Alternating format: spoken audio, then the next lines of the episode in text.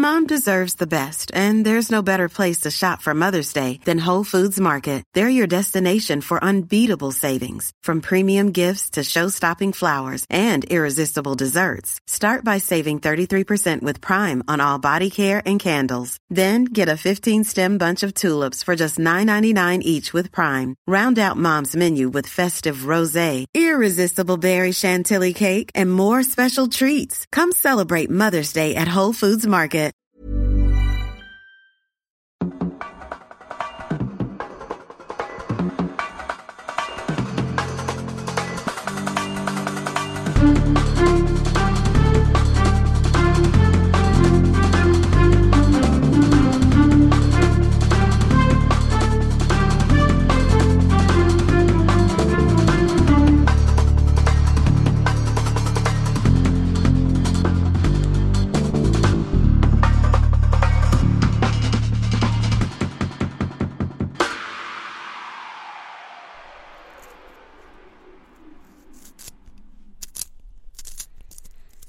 Tim, was du hier hörst und was jetzt auch alle anderen hören, ist das Spitzen eines Bleistifts.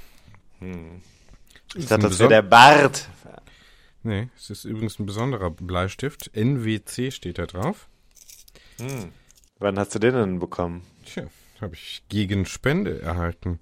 Ein schönes Exemplar äh, von, ich glaube sogar ein ähm, Markenprodukt. Faber-Castell Hm. oder so. Ja, mit integriertem Spitzer in der Kappe. Das gefällt mir sehr gut. Äh, gut. Faber-Castell, ja genau, steht hier drauf. Nicht gesponsert, ähm, also kein Sponsor dieser Show. Warum eigentlich nicht? Ähm, fragt man sich dann. Faber-Castell, ich mach, ich spitze hier nochmal, um auch ein bisschen das, was hier gleich besprochen werden wird, dann vielleicht auch, wie üblich, in deine Akte einzutragen. Gut. Man verbindet damit ja erstmal was Negatives, ne? So Klassenbucheintrag oder so, aber wenn ich Dinge in eine Akte reinschreibe, dann ist das ja erstmal nur neutral, ne? Und ne, ich kehre hier mal gerade noch so ein bisschen zusammen mit der Hand. Erstmal neutral, ne? Wie siehst du das? Ja, also ich würde sagen, wir brauchen gar keine Akten. Ne? Nee. Wir Prepper bereiten uns ja da auf jeden Eventualfall vor. Nicht, dass hier dann das äh, digitale Archiv irgendwann verloren geht. Ja gut, äh, digitales Archiv ist ja auch eine Akte. Ne? Ich dachte, du meinst jetzt analoge. Druckst du das immer aus? Die Sendungen, ja. Alle Sendungen drucke ich dann nachher aus. Ja. Mhm. Gut. Na, wie geht's dir? Müde heute. Äh, Mhm. Wetter ist äh, nicht sehr erquicklich. Wie sieht's bei dir aus? Ja. Ähnlich. Mhm. Gut. Ich habe ähm, ich hab gedacht, wir lassen es aber heute, heute ist der 27.11., als wir aufgezeichnet hatten, war es der 27.11. gewesen. Jetzt inzwischen ist ja der 28.11., wo ausgestrahlt geworden sein wird. Und ich habe dann gesagt, lass mal nicht nur Sachen essen, die übers Verfallsdatum sind, sondern auch mal ganz tagesaktuell was besprechen. Ich habe nämlich jetzt mittels Pressevorführungsmöglichkeiten mir alle vier Folgen der Jan Ulrich Doku, der Gejagte, auf Amazon Prime, Konstantin Dokumentarfilm, schon bereits hineingezogen. Extra für, extra für euch auch letztlich. Ja. Für die Audience Ja. Im Dach, in der Dachregion. Ja, das heißt, du kannst mir jetzt exklusiv, mir und damit allen, die das dann gehört haben werden, berichten, was da so deine Eindrücke sind. Also erstmal vier Teile, ne? Hast du gesagt. Vier Teile. Mm, Der letzte Teil ist der vierte Teil Ja. und damit auch der längste Teil. Das ist aber keine logische Verknüpfung. Fangen wir mal formal an, ne? wie ich mich so einem Thema nähern würde. Ja. Ähm, vier Teile. Aus der klassischen Dramaturgie kennen wir ja eher fünf Teile, fünf Akte. Ne? Äh, wie ist denn hier die äh, dramaturgische Kurve gespannt? Chronologisch. Chronologisch. Mhm, okay. Weitgehend chronologisch, wobei am Anfang äh, schon auch äh, die Themen, die Fallhöhe angesprochen sind und auch Dinge, also schon vorweggenommen werden, das ist ja so klar. Aber Es ist eher im äh, chronologischen mhm. äh, Verla Erzählverlauf. Es ist äh, Karriere nachvollzogen mhm. und das mhm. dazu. Mhm. Gut. Wie lang sind die Folgen? Äh, unterschiedlich lang. Ja, in etwa. äh, dreimal eine Dreiviertelstunde und einmal knapp eine Stunde. Okay, okay. Also gut machbar, auch für eilige ja. Leute, die sich auch so ein bisschen gejagt fühlen vielleicht.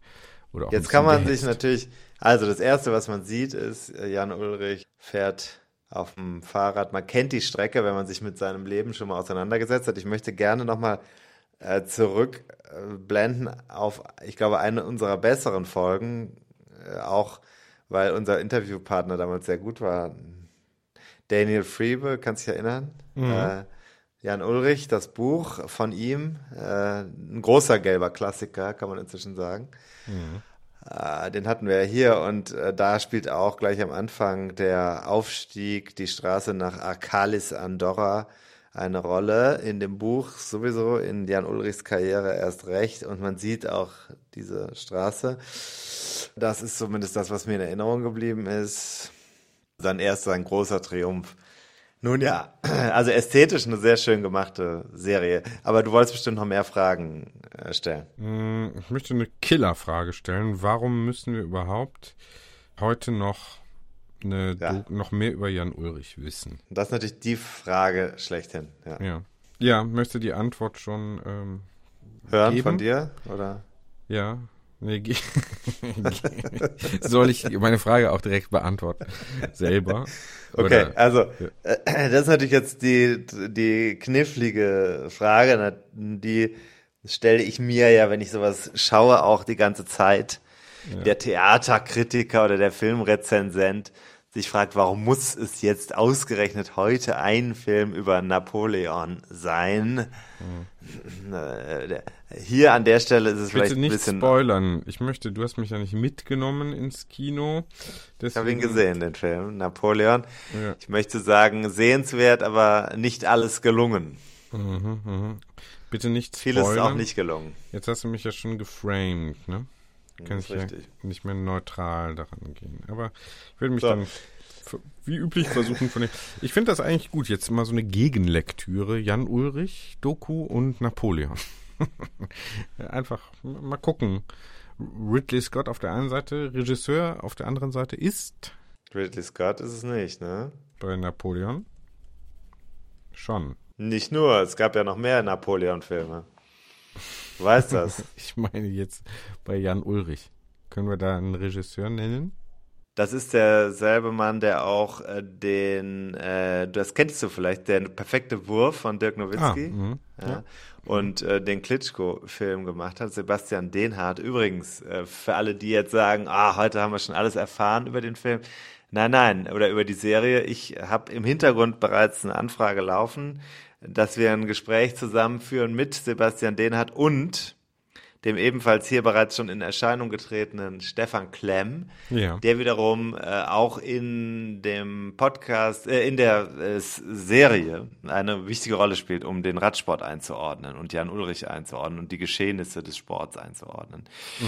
Da hat er auch mitgewirkt. Also äh, die beiden ähm, sind bereits angefragt, dass wir hier mal so ein Behind the Scenes auch mal machen, mhm. weil wir haben ja, du hast gerade das Wort Regisseur, äh, Regisseur, klar, das ist Regie, aber das ist ja was anderes als ein, also so einen Stoff zu arrangieren in einem Dokumentarfilm oder einer Dokumentarserie. Das ist ja offensichtlich seine Spezialität, finde ich interessant, weil hm, warum müssen wir das alles sehen? Äh, die Frage stellt sich nochmal und nochmal, denn bislang gibt es ja schon verschiedene Möglichkeiten, das Leben von Jan Ulrich mhm. zu rekapitulieren. Und mhm.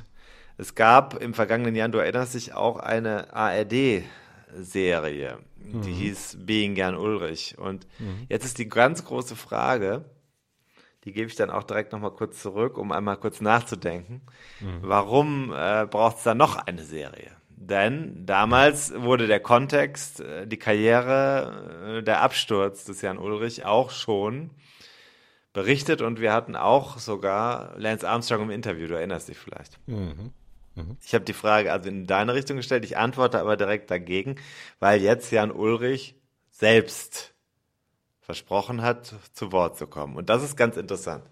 Wie viel Anspruch hat eigentlich die Öffentlichkeit an Jan Ulrich und ein Recht darauf, jetzt seine Version zu hören? Oder hat er ein Recht darauf, der Öffentlichkeit seine Version endlich zu erzählen? Und wie funktioniert das überhaupt so jemanden, der ja auch schon stur ist und der in sich gekehrt zu sein scheint, mhm. dazu zu öffnen, das zu erzählen, was er viele Jahre lang verdrängt hat?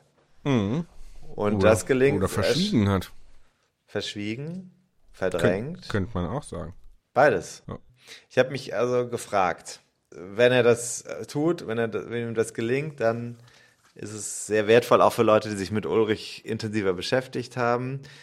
Wenn ihm das nicht gelingt, wenn er einfach nur sozusagen Ulrich das sagen lässt, was man sowieso erwarten konnte, dann ist es ja eigentlich das Gleiche nochmal für Leute, die sich mit Jan Ulrich nicht beschäftigt haben. Mhm. Über weite Teile dieses, äh, dieser vier Teile hatte ich das Gefühl, naja, es ist sehr, sehr gut inszeniert. Mhm. Es ist dicht erzählt, es ist ästhetisch sehr gut erzählt. Ich habe dann immer gedacht, also über drei, während der ersten drei Teile habe ich gedacht, eigentlich ist das aber alles schon jedem, der sich irgendwann mal mit dem Radsportler oder so beschäftigt hat, schon alles bekannt. Mhm. Es ist trotzdem gut, aber es ist, es ist, ähm, äh, kam mir vor wie eine Doublette in manchen Teilen. Mhm. Nicht, weil der Film, das ist ja das Ding, ne? Der Film deckt das alles ab, aber er erzählt mir nichts wirklich Neues und die, An die Auswahl der, sagen wir mal, der äh, Protagonisten ist dann eben, äh, die ist äh, sehr gut, bis auf ein paar Ausnahmen, aber das private Umfeld von Ulrich kommt halt dann jetzt hier stärker zu tragen und das ist die Stärke des Films. Und die kommt aus meiner Sicht im letzten Teil besonders zur, zur, ja, zugute. Mhm, zur Geltung. Mhm. Geltung. Mhm. Ja, ich bin heute ein bisschen, ich bin nicht, nicht gut in der Rübe, ich bin sehr, sehr müde, sehr, sehr mhm. müde. Mhm. Ähm, so, da ist nämlich dann, also das, was, was der Sebastian Dehnhardt gemacht hat, ist gut. Er hat äh, Jan Ulrich über einen sehr langen Zeitraum an die Orte zurückfahren lassen, die in seiner Karriere, in seinem Leben was bedeuten. Und damit hat er hier, begleitet er ihn in einer Art Konfrontationstherapie, würde ich es fast mal sagen. Mhm oder ja, Trauma, weiß ich nicht, wie, das, wie ich das nennt. Also du gehst zurück an die Orte der Erfolge, der Misserfolge, der Traumata. Und äh, an diesen Orten hat er Interviews geführt mit Jan Ulrich. Und man merkt dem Film an, dass das gut war, weil ein sehr verschlossener Mensch hier trotzdem Dinge sagt, die interessant sind und sehr ja, persönlich sind. Mhm. Und das habe ich am Ende gedacht, in der vierten Folge, die sich sehr stark mit seinem Absturz beschäftigt und dem, was nach seiner sportlichen Karriere passiert ist, den, ja, den Folgen auch für seine Familie, für seine Frau und seine drei äh, Kinder, ähm, Familie, Alkohol, Drogen, äh, Eskapaden. Mhm. Das wissen wir ja alles schon, aber es ist gerechtfertigt, dass er das erzählt und das ist, das fand ich, weist eigentlich noch viel weiter, nämlich wirklich in so Zusammenhänge, wie geht man mit solchen Menschen um oder wie kommt so jemand eigentlich raus aus der Scheiße, mhm. in der er sitzt. Und mhm. ähm, alles in allem fand ich das eigentlich das Stärkste, weil es gelungen ist, äh, nicht nur den trotzigen Jan Ulrich hier rauszukitzeln, sondern den, der auch mal darüber lacht, dass er so trotzig war oder der sagt selber sagt, das war Mist, was ich da gemacht habe. Und ähm, das ist, finde ich, eine Stärke von diesem Film. Also wenn man den als Persönlichkeit kennenlernen will, hat man hier in den vier Teilen nochmal was dazu gewonnen. Wirklich. Dann ist man nah bei ihm dran gewesen. Und mhm. man hat, ich, ich hatte hinterher das Gefühl, ich habe immer schon das Gefühl gehabt, dass der Typ eigentlich in Ordnung ist, so und dass man dieses Menschliche von dem Betrügerischen und von dem Sportbetrug und von der Ehre, das muss man alles fein ziselieren. Und hier äh, hat, hat er selber jetzt dann seine Worte gefunden. Und Claudia Neumann ist auch in dem Film. Ja, das ist mhm. die, du kennst ja die Sportreporterin vom ZDF. Die sagt was Interessantes, also dass die Öffentlichkeit immer das Gefühl hat oder dass die Medien das Gefühl haben, sie hätten ein Recht darauf, dass er uns irgendwas verrät, ist natürlich auch absurd. Ja? Also dieses, mhm. das immer weiter bleibt und diese Belastbarkeit oder diese Belastung, die immer höher wird auf dieser Person, das ist ja die Krux an seiner Persönlichkeit und die wird auch nach dem Film weiter fortbestehen. Aber er gibt mhm. dem Ganzen jetzt eine, eine Version, wo man sagen kann, ähm, er hat jetzt den, er hat jetzt einmal einen Punkt gefunden, an dem er äh, ja vielleicht morgen mit Leuten in Ruhe Rad fahren kann und äh, sich mit denen gut unterhält und es muss jetzt nicht immer noch weiter gefragt werden. Sag mal, Jan, mhm. was war denn da eigentlich? Mhm. Ich habe zwei Fragen. Vorerst, vielleicht habe ich gleich ja. noch weitere, aber zunächst mal zwei. Erste Frage ist, inwiefern bleibt der Film denn bei Jan Ulrich als Person und inwiefern weist er denn vielleicht auch über die Person hinaus und äh, auf den Radsport im Ganzen? Die Fragen stellt er immer wieder. Also man merkt äh, an dem Film, dass es sehr stark darum geht, die Verhältnisse zu beschreiben, in denen Jan Ulrich zum Doper geworden ist, also zum Sportler, der mit Betrug an die Stelle gekommen ist, an der er war. Deswegen sagt er auch ganz zum Schluss was sehr Interessantes. Er hat ja ein Zitat geäußert bei Beckmann seinerzeit, bei seinem Fernsehinterview, was, glaube ich, wirklich eines der interessanteren der Sportgeschichte gewesen ist, dass er niemanden betrogen habe. Und hm. das relativiert er zum Schluss, das ist interessant, ich sag nur, ich sag nicht, wen er vermeintlich betrogen hat, aber es sind auf jeden Fall zwei Zielgruppen. Mhm. Und ähm, das Interessante, also es wird zum Beispiel in Richtung der Deutschen Telekom sehr stark immer wieder mm, hingewiesen, auf Namen hingewiesen. Jetzt ist es natürlich so, man weiß nicht, wer was gemacht hat im Konzern. Man weiß nicht, wer was wusste, wer welches Programm vorangetrieben hat. Man weiß es von der Freiburger Universitätsklinik. Man kennt die Ärzte, die da Dopingmethoden durchgeführt haben, die das den Sportlern auch angedient haben, sich den Sportlern angedient haben. Das ist alles bekannt, aber welche Rolle jetzt zum Beispiel der damals ja große und optimistische Telekom-Konzern gespielt hat und welche Rolle einzelne Menschen gespielt haben, das wird hier immer wieder ja in Frage gestellt, äh, wird also äh, durchaus ein Hinweis drauf gegeben, aber es ist halt nicht aktenkundig, es ist nicht hm. Es ist nicht belegbar, es ist nicht mhm. klar, wer was gemacht hat. Also ich habe häufiger mit Leuten gesprochen, die in diesem Umfeld unterwegs waren, die hinter den Kulissen gearbeitet haben. Man glaubt einfach nicht, das sage ich jetzt mal so ganz diesen Leuten fällt es schwer zu glauben, dass die, die äh, das ganze Geld dorthin geschoben haben, äh, nicht gewusst haben, in welcher Form ein Doping-System aufgezogen wurde. Und jetzt ist dann bei ihm natürlich schon die Frage, und seine Mutter beispielsweise tritt auch immer wieder in Erscheinung. Und da merkt man eben auch an, ja, dieses, dieser, ja, über, also dieser Junge, der da drin landet und der das mitmacht. Und das ist bis heute auch geblieben. Also das ist auch das etwas Abstrakte. Es ist irgendwie es und das, das Doping. Mhm. Und es wird nie so richtig, es wird nie so richtig greifbar. Es wird nie so mhm. richtig greifbar. Also das heißt, es war da, es, äh, es gibt, äh, es kommen auch zum Beispiel Fuentes, der Arzt, kommt auch äh, zum Tragen. Mhm. Aber es ist nicht so, dass man jetzt genau sagen würde, dann und dann und das und das ist passiert, und der und der hat es dann und dann gemacht. Also das ist eher so, das bleibt so ein bisschen im Ungefähren, im Wagen. Ähm, mhm. Aber es gibt schon verschiedene Stellen, ähm, an denen die Verhältnisse der DDR-Sport äh, dann auch geäußert wird, naja, vielleicht haben sie denen ja auch schon als Kindern was gegeben. Wobei dann wiederum äh, Jens Heppner auch in, im Interview sagt, nee, er hat höchstens Wachstumshormone bekommen und das hat er hat er nicht gewollt und danach ist er in den kapitalistischen Westen gekommen und da sah es ganz anders aus. Also mhm. das ist ganz interessant, aber das macht der Film schon. Das, äh, der gibt auch zum Beispiel Wolfgang Schäuble äh, ein bisschen Fläche, mhm. denn der äh, damals ja Sportminister, also Innenminister, Sportminister, war ja steckte hinter, das kann man schon so sagen, politisch zumindest hinter dem Druck, der aufgebaut wurde auf die Sportmedizin in der alten Bundesrepublik, um der ja. DDR was entgegenzusetzen. Man erinnert sich gerne an das Wunder von Hamm. Bitte mhm. nochmal googeln. Also mhm. ähm, da auch schöne Grüße noch an den inzwischen verstorbenen Werner Franke. Ähm, es gab Aufklärer, die das versucht haben, in der Öffentlichkeit klarzumachen, welche Rolle ja auch die Politik in der Bundesrepublik gespielt hat, um dieses vermeintlich dunkle Imperium im Osten zu kontern. Ja. Mhm. Zweite Frage. Inwiefern ist das denn eine sehr deutsche Perspektive auf den Radsport?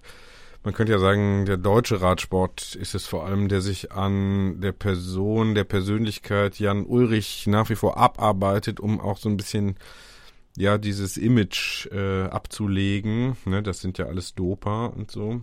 Würdest du sagen, das ist ein deutsches Phänomen oder doch immer schon auch ein internationales Phänomen gewesen? Äh, das, äh, das berichtet der Film, das zeigt er, das ähm, macht er anhand von äh, zum Beispiel Marco Pantani, äh, das macht er mit Lance Armstrong und das zeigt er auch mit Richard Virenque, ähm, also internationale Vertreter, hm, einer ja inzwischen schon lange tot, äh, dessen Mutter auch und Vater auch zu sehen sind. Das heißt, der Film geht an diese anderen Orte, wo der Radsport anders gesehen wird. Ähm, und Lance Armstrong sagt was ganz Interessantes in dem Film, nämlich äh, er kam aus einem Land, in dem der Radsport äh, wahrscheinlich so ungefähr nobody gave a shit, it was fucking fucking didn't matter, so spricht er ja, mhm. wo er herkommt und äh, Ulle war der, hinter dem alle her waren, von dem alle was wollten und der am Ende der war, von dem alle auch hören wollten, wie schlimm es alles war. Und so unterschiedlich sind die Perspektiven bei den Franzosen und das zeigt der Film auch.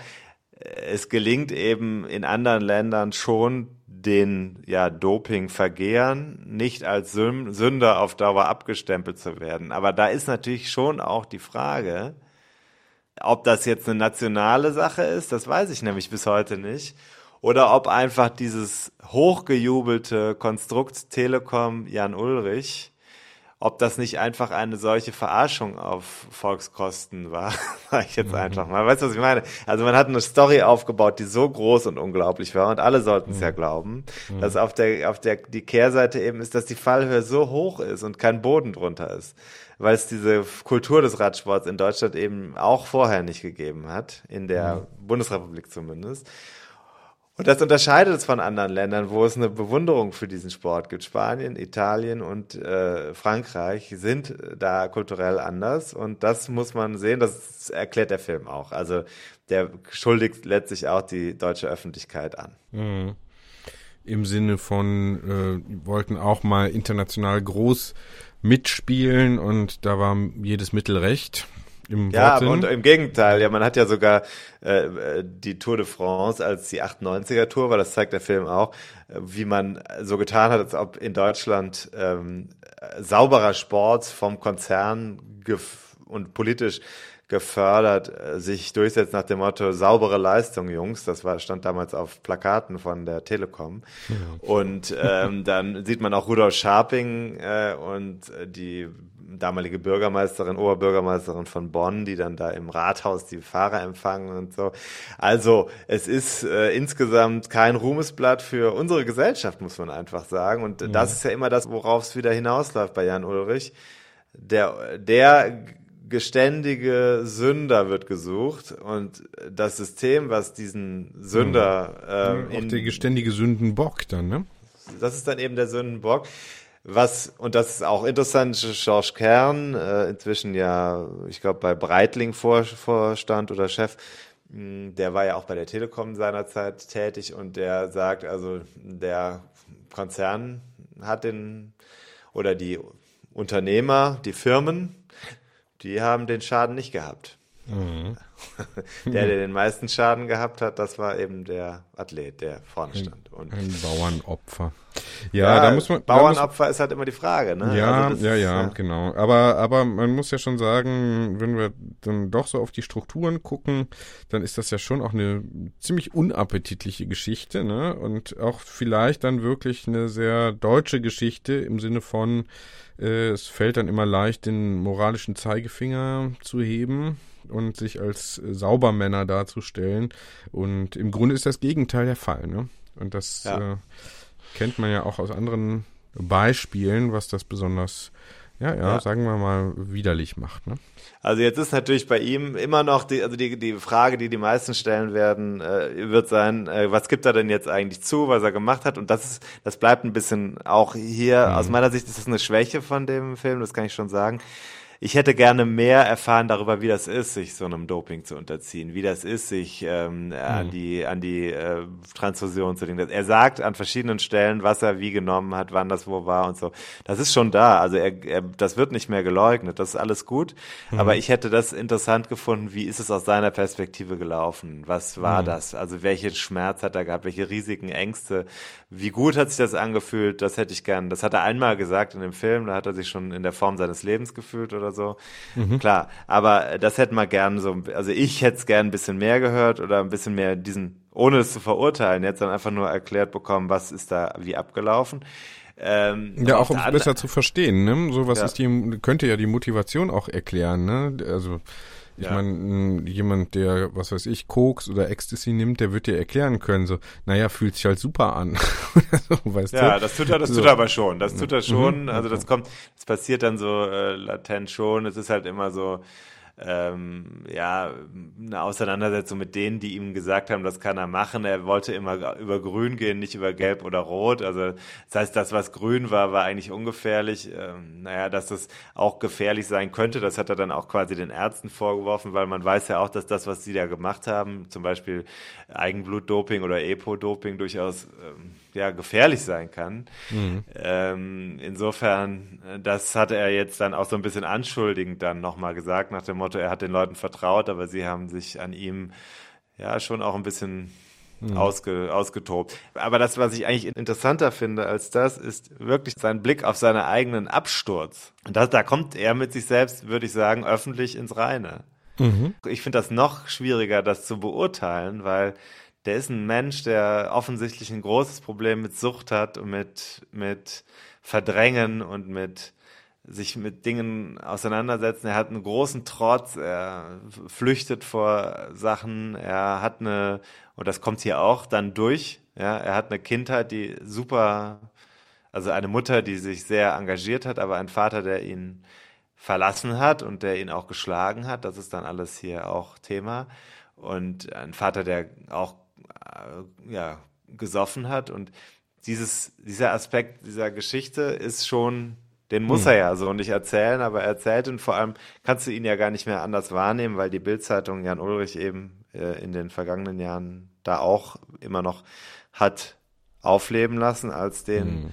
gefallenen ja. Helden. Mhm. Und das ist interessant. Ich fand das eine gute Auseinandersetzung mit dem, was er erlebt hat. Und das ist ja schon, da muss man sich ja schon sehr öffnen. Das hat er getan. Äh, das ist dem Film gelungen. Das fand ich, das fand ich stark. Und äh, ich finde da, da habe ich dann auch gedacht, okay, jetzt Kritik die ich gelesen habe in den letzten Tagen nach dem Motto, es kommt ja nichts Neues. Es stimmt einerseits, nachrichtlich, sportlich kommt nichts Neues. Auf der anderen Seite kommt hier ein ziemlicher Einblick ja, in das Leiden von einem privaten Menschen, der versucht, irgendwie wieder auf die Beine zu kommen. Mhm. Und da muss ich sagen, habe ich hinterher gedacht, das hat er auch verdient, dass, dass er diese, diese Ruhe hat und dass er mhm. hoffentlich keine negativen Schlagzeilen mehr durchleben wird. Mhm. Okay, das nehmen wir mal so als kleinen Teaser auf dann das ausführlichere Gespräch mit, sag's nochmal, Stefan Klemm. Ich habe Stefan Klemm und den Regieführenden und den Film inszenierenden Sebastian Dehnhardt angefragt. Wir haben noch keinen Termin, aber ich hatte mhm. eben mit Stefan Klemm telefoniert und gesagt, lass das machen. Mhm. Na super. Ja, machen wir es heute mal kurz. Ne? Dann demnächst gibt's ja auch wieder äh, wissenschaftliche Grundlagenarbeit, die wir hier äh, mit betreuen. Ja. da soll ja schon ein Interview geführt worden sein, heißt es. Soll geführt worden sein. Ja, mhm. habe ich auch gehört. Und jetzt nochmal, wenn es Weihnachtswünsche gibt, Leute. Ja. Ähm, vielleicht kann man nochmal sagen, also wir brauchen Geld in der Kasse, um unsere Weihnachtsgeschenke für unsere Kinder zu kaufen. Ihr braucht Weihnachtsgeschenke. It's a match. ja, genau. Es wird, ich habe auch noch eine kleine Überraschung, zwei kleine Überraschungen vorbereitet. Das wird man also auch bald im Shop unter 101-dinge.com äh, sehen können. So äh, die Proben, die ich äh, vorbereite, vorbereitet habe, denn äh, so sind, wie ich mir das vorgestellt habe. Ich freue mich. Lassen wir es für dieses Mal dann gut sein, ne? Oder? Oder? Wunderbar. Oder? Bis dann. Schönen Montag noch. Guten Wochenstart, ne? Ciao. Ähm, ciao.